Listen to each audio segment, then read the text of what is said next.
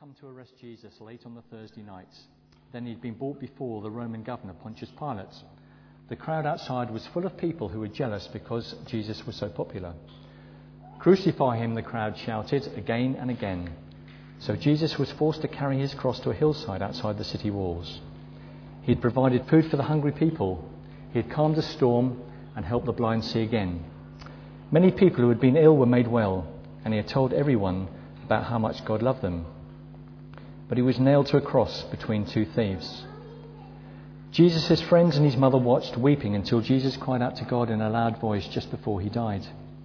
Some of his friends took the body of Jesus down from the cross and buried him in a rock tomb.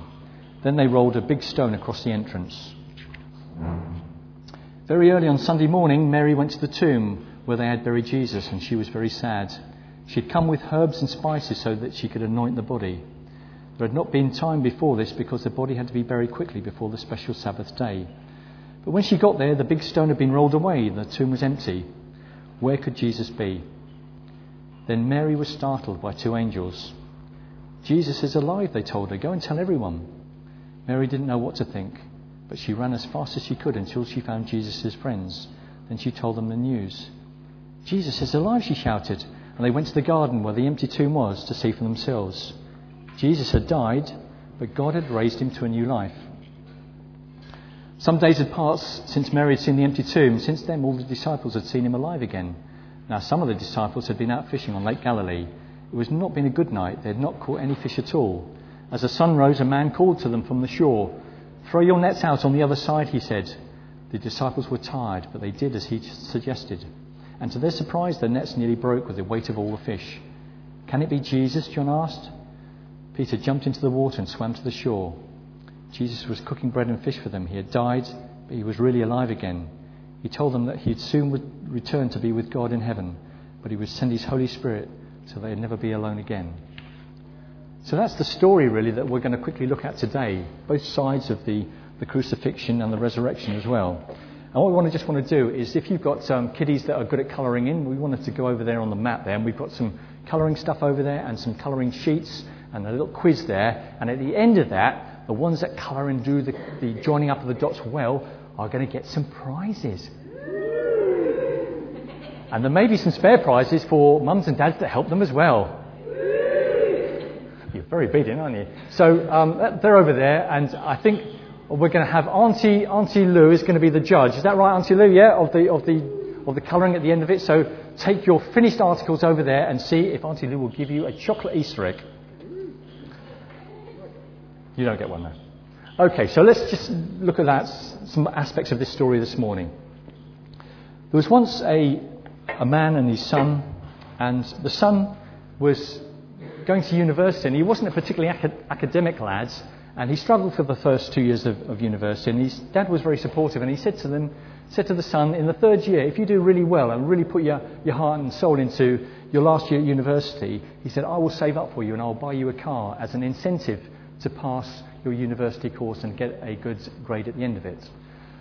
So the son was really challenged by that, and he really put himself out. In the, in the third year, he really went to town with his studies, and he really knuckled down and did the best that he possibly could. Towards the end of that year, uh, the father and son went out to look for a car, and they travelled around lots of places, and, and eventually they found the ideal car that the son wanted. And it came up to graduation day, the night before graduation, and the father came up to the son, and he gave him a um, he gave him a gift wrapped Bible. And the son was so disappointed with that that he threw it on the floor and he walked out. And tragedy struck the family not long after that, really, and the father died about three years later. And he never saw his son between the graduation eve and the di- day that he died, and um, for various reasons. Uh, after the father was buried, the son went back to the house basically to help to go through some of the, the possessions of, of his dad's and came across the Bible there, still gift wrapped.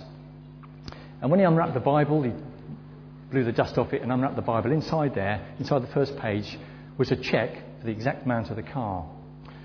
And he suddenly realized that the promise was there, but he hadn't actually taken hold of it. And I guess how, much of, how many of us have literally done the same thing to God? We've thrown away a wonderful promise because we didn't understand it or didn't believe perhaps it was possible. We are taught that if it sounds too good, it probably is. I'm sure many of us have seen adverts on the television that says if you buy this thing, if you wash your clothes in this, if you buy this car, you'll be better, faster, cleaner, etc., etc. And many of us are taken in by empty promises. But God never makes a promise that is too good to be true. And this morning I just want to look at the Easter story. And basically, we're looking at the Luke 23 and 24, chapters 23, 24. And although the resurrection and the crucifixion are in all, three, all four Gospels, I want to specifically look at Luke's vari- variation on this. Now, the three promises I want to look at this morning are all marked by something empty the empty cross, the empty grave, and the empty burial clothes. And it's the very fact that each of these are empty that assures us that God's promises are real.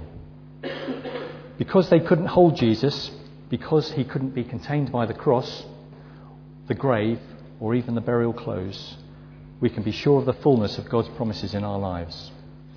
So let's start by looking at the empty cross. Because the cross was empty and death was defeated, we have the promise of forgiven sins. So let's go back to the cross on the first Easter morning. It was dawn, but the sun had not risen, and the women were on their way to the tomb.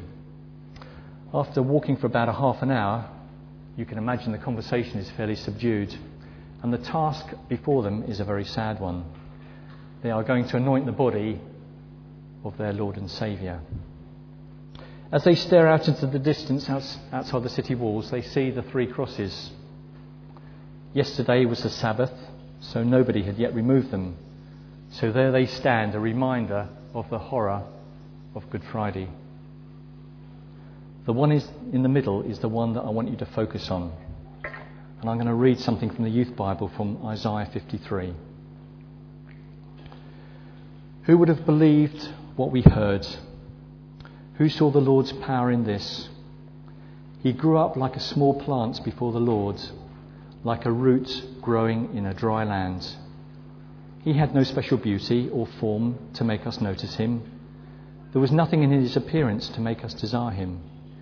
He was hated and rejected by people. He had much pain and suffering. People would not even look at him. He was hated, and we didn't seem to even notice him. But he took our suffering on him and felt our pain for us. We saw his suffering and thought God was punishing him. But he was wounded for the wrong that we did. He was crushed for the evil that we did. The punishment which made us well was given to him, and we are healed because of his wounds. We have all wandered away like sheep. Each of us has gone his own way. But the Lord has put on him the punishment for all the evil that we have done. He was beaten down and punished, but he didn't say a word. He was like a lamb being led to be killed. He was quiet as a sheep is quiet while its wool is being cut. He never opened his mouth.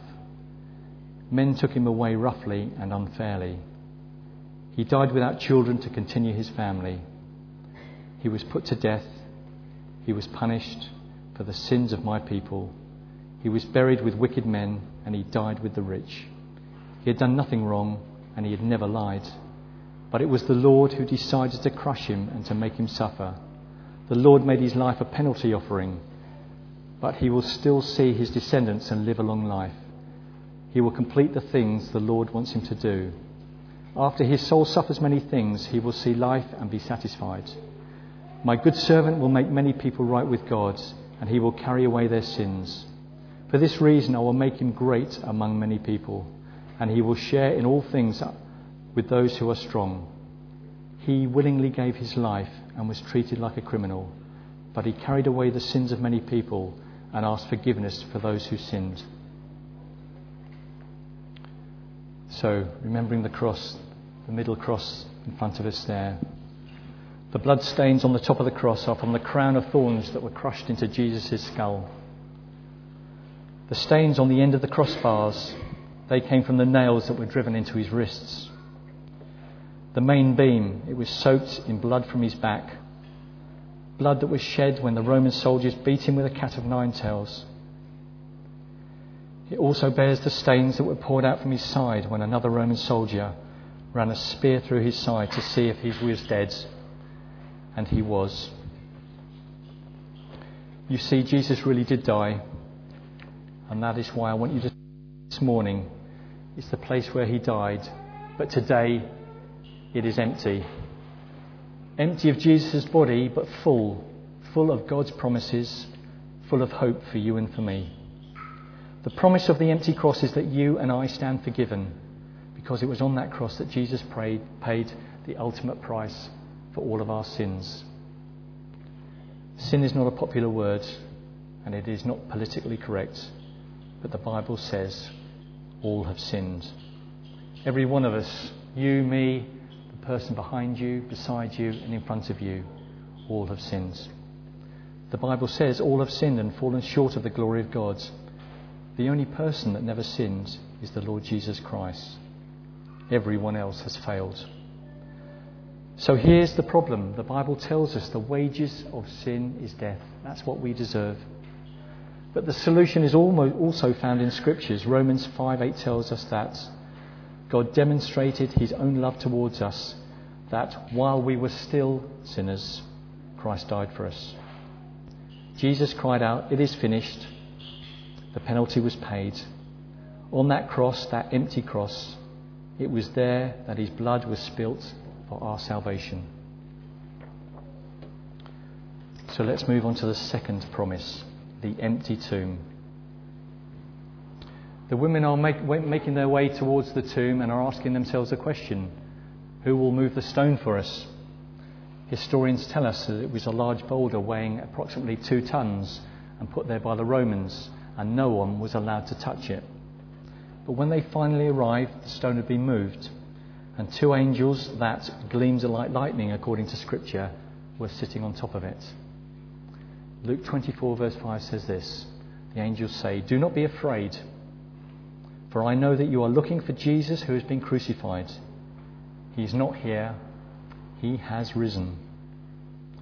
Jesus has risen, and the tomb is now empty. What a tremendous picture that holds for all mankind.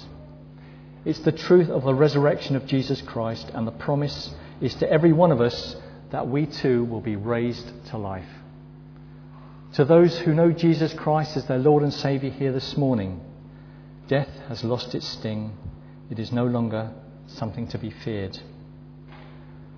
There was once a father and his daughter travelling in a car in early springtime down a country lane. And the father put down the windows of the car, and in that instant, a bee flew into the car.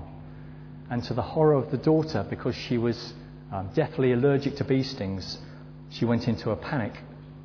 As the father saw this, he grabbed Ol out and caught the bee in his hand. About 15 seconds later, he let the bee go again, and he saw again his daughter's panic. And he said this to her. As he opened his hand, on the palm of his hand, the bee sting was still in the palm of his hand, and he said this to his daughter I took the sting, the bee can't hurt you anymore. And God says, as a result of that empty tomb, Relax, my son or my daughter. I took the sting. Death can't hurt you anymore. The angel said he is risen, and the promise to us today is that we can live even when we die. That is the second promise of Easter. The third one is this after the angel had spoken to the woman at the tomb, they immediately went back and told the apostles what had happened. Peter and John now raced to the tomb to check out the story. And just put yourself in the picture or in the position of the disciples over the last three or four days. What emotions they must have gone through from the Black Friday and being scattered and not knowing if their Lord and Saviour is going to be put to death as he's been arrested, to running to the tomb thinking someone's told us Jesus is alive. The emotions they must have gone through must have been amazing. But they race to the tomb to check out the story. And John reaches the place first, but is reluctant to empty the tomb. But Peter, good old Peter, he rushes into the tomb and he finds, as the woman had said, it was indeed empty. So here is the third promise. Peter found the clothes that Jesus had been buried in, and they too were empty. This could only mean one thing that Jesus was alive. Even if anybody had stolen the body, why would they have removed the burial clothes and folded them up neatly and left them where they lay? Truly, Jesus was resurrected. It wouldn't be long after that that Jesus would appear to Mary Magdalene and to all of the apostles, and eventually, in the 40 days he was back on the earth, to over 500 people. So think about this as we close. The cross couldn't hold him, the tomb could not contain him, and the burial clothes were unnecessary because he is alive. He has skin and bones and a face that was recognizable, and he talked and touched, and he loved and he healed. And he did this on the day of his resurrection, and he still does it today. The most important of all, he wants to do that with you. This morning, we've heard about three promises that God has made to us the promise of forgiven sins, the promise of eternal life, and the promise of a personal relationship with Jesus Christ. My question to you this morning is this Will you take him at his word?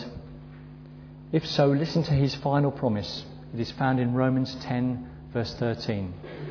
For everyone who calls on the name of the Lord will be saved. Let me just read that again. For everyone who calls on the name of the Lord will be saved. This morning, if you've never accepted God's promise for your life, He is waiting, probably wondering, for heaven's sake, what is taking you so long to make a decision. Don't wait another day.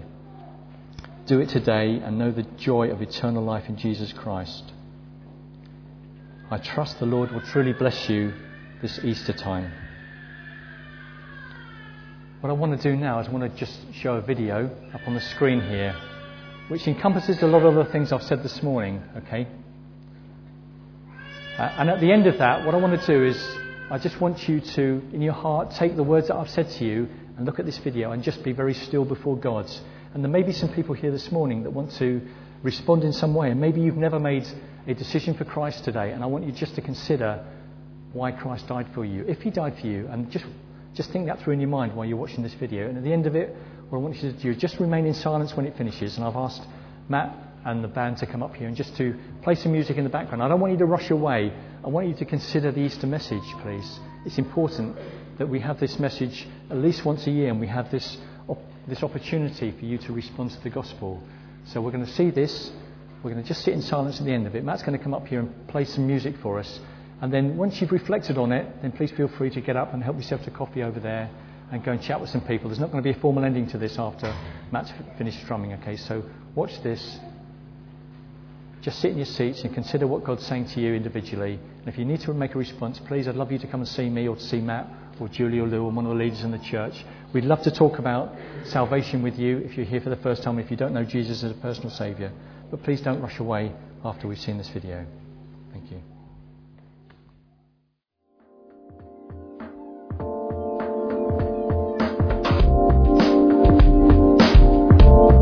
Thanks for listening to this Jubilee Church podcast. Feel free to check out our website at www.jubilee.org.uk on any Sunday morning.